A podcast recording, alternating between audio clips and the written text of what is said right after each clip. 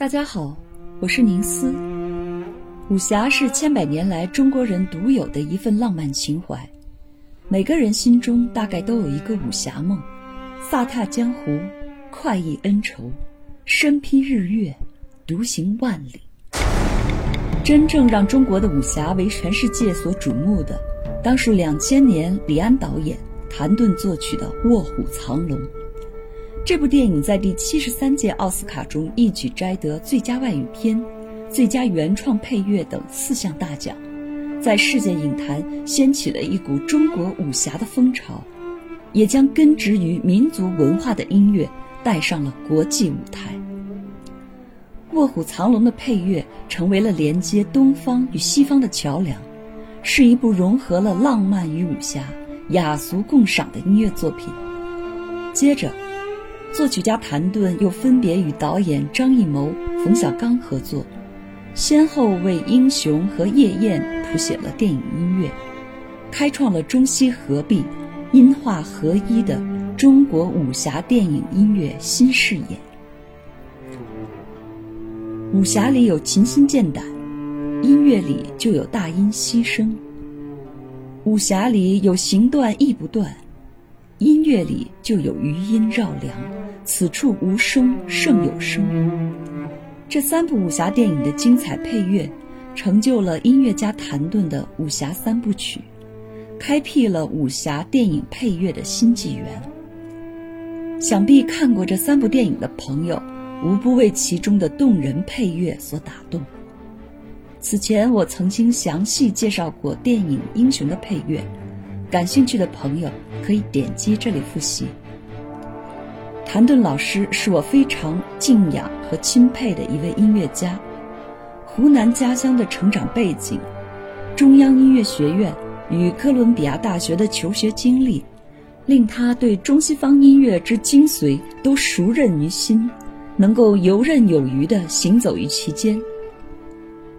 在音乐创作中，他总是尝试打破边界与常规，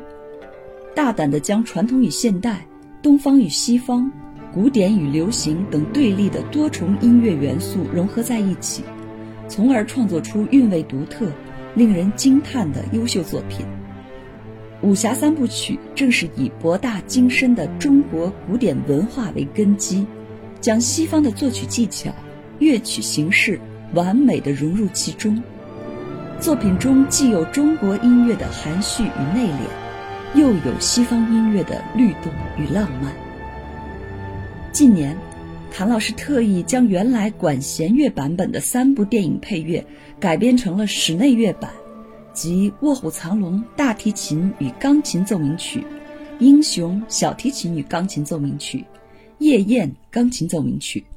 并将三重协奏曲复活，改编成了钢琴、小提琴、大提琴三重奏，以便于更多的乐迷可以欣赏和演奏。QQ 音乐。已于今年五月二十五日全球网络首发数字专辑，而且上海音乐出版社还出版了武侠的室内乐乐谱，方便音乐学院的师生以及音乐爱好者们在小型音乐会上演奏，为爱乐者们圆一个武侠梦。《卧虎藏龙》讲述的是一个中国传统的武侠故事，电影中有两对情侣。隐忍克制、以礼相待的李慕白与于秀莲，还有热情奔放、敢爱敢恨的玉娇龙与罗小虎。影片描写了他们之间的爱恨情仇，因爱而产生的痛苦，还有爱与死亡的共生。配乐中，大提琴作为一根主线贯穿全片，它以其沉稳厚重、如泣如诉的音色。述说着凄美哀婉的爱情故事。在《卧虎藏龙》的大提琴演奏中，时常会运用到柔弦、滑音等技法，令人联想到二胡那寂寞惆怅的音色，从而打造出一种独特的东方韵味和一股无法言喻的异域感。电影的场景既有江南的婉约，又有戈壁的豪放。充满伤感的旋律始终贯穿剧情始终，渲染了悲剧性的主题。英雄的剧情并不复杂，讲的是战国末期七雄并起，各国剑客为对抗称霸的秦国而欲刺杀秦王的故事，其间穿插着残剑与飞雪这对刺客情侣的爱情故事。电影配乐中以小提琴为主，音乐表现是多元化的，既有悲壮深沉、沧桑厚重的史诗感，又有荒凉孤寂。空旷辽阔的大漠黄沙，还有悱恻缠绵、细腻动人的情爱纠葛。乐曲中运用了两千多年前的古曲《广陵散》的节奏和动机，小提琴也被进行了精心改造，它的琴弦被调松，从而低了八度，模仿出阴雅低沉的秦朝乐器琴弦子的声音。乐曲中运用了两把音色截然不同的小提琴，普通的用来表现自然，是大漠山水之音；另一把调低了八度的小提琴，用来模仿琴弦子，代表武侠闯荡江湖的情怀，是人物内心深处的独白。在钢琴和小提琴的奏鸣曲版本中，前两个乐章运用的是调低了八度的小提琴，而后两个乐章。则是用普通的小提琴来演奏的。《夜宴》是根据莎士比亚名剧《哈姆雷特》改编的一部关于情与欲的宫廷悲剧。故事背景是五代十国时期，先帝离奇驾崩，太子巡游在外，立帝篡位夺权，并将先后婉儿占为己有。婉儿虽为母后，却与太子青梅竹马。为了保全自己和太子日后复仇，只好暂且委身于立地。在最后的一场宫廷夜宴中，这些为了欲望、爱情而纠缠不清的一众人物，一个个都死在了血雨腥风的权力争斗之中。影片中的画面色彩大都是黑白和灰绿的色调，基调是压抑的。整部电影音乐所表达出的情绪也是以凄凉落寞为主。影片以低沉舒缓的音乐和刀光剑影的杀戮为开始，却在舒缓中显示出残酷，在悠扬中透露出杀机，把东方的静谧与神秘感表现得淋漓尽致。《越人歌》是一首取材于陕西民间音乐调性的乐曲。充满了一种孤独寂寞的忧伤。我用所有报答爱，则表现了剧中人物无法言说的爱与痛，爱得死去活来，痛得撕心裂肺。在室内乐版中，乐器之王钢琴，仅凭一己之力，就撑起了全部的情感表达，时而舒缓平静，时而慷慨激昂。表达了希望、欲望、情爱、复仇的深刻内涵，也宣泄了蕴藏在人世间的无尽寂寞与孤单情愁。对于很多像我一样的业余钢琴爱好者来说，这可真是个喜讯，因为买到乐谱就可以自己试着演奏一下夜宴的音乐了。在电影原声的武侠三部曲中。谭老师分别采用了以大提琴、小提琴和钢琴这三种不同的乐器来诠释剧中的三位女主角。《卧虎藏龙》中怀有江湖梦想的玉娇龙，《英雄》中一心要刺秦的飞雪，以及《夜宴》中充满欲望、想要复仇的婉儿。在电影中，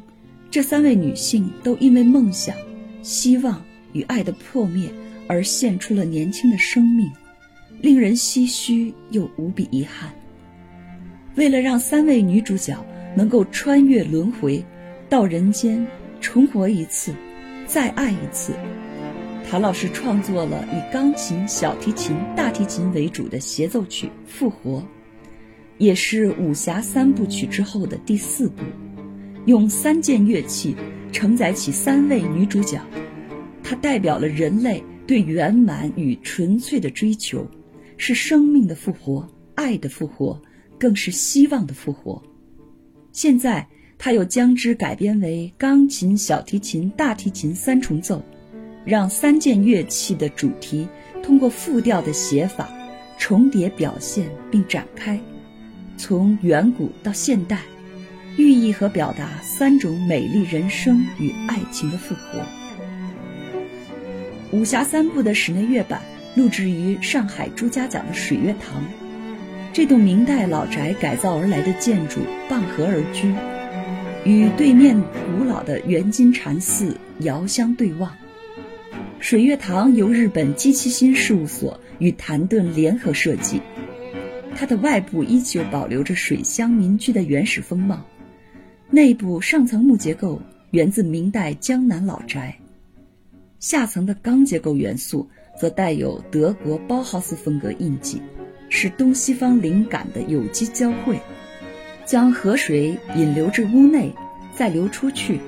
通过灵动的水把室内与室外连成一体，幻化出天人合一的建筑音乐梦境。弧形屋顶有效地增加了声音效果，一面水池是舞台，一是观众席。极简的建筑设计，为音乐和视觉留出无限空间，彰显出大音自成曲的美学意境。前不久，我专门写过一篇推荐来介绍这栋音乐建筑，感兴趣的朋友不妨点击这里了解一下。水月堂是极能启发灵感的录音场所，这里有一段十分精彩的纪录片排练与录音。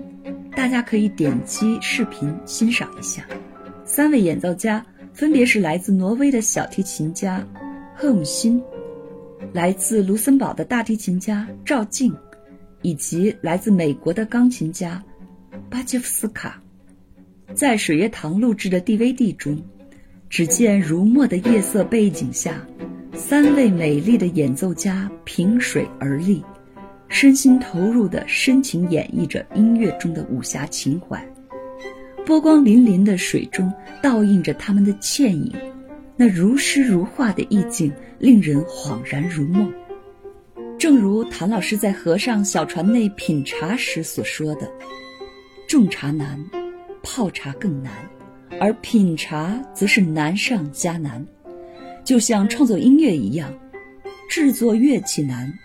开始创作音乐更难，而演奏音乐则是最难的。感谢三位演奏家为我们奉献的精彩演出，让我们在西方音乐的激情燃烧中，感受到了中华民族流传千年的武侠情怀。最后，欢迎大家关注我的公众号“彩虹乐章”，在那里不仅可以听到我的声音和音乐。还可以看到文字和图片，以及相关视频，带来更丰富的视听体验。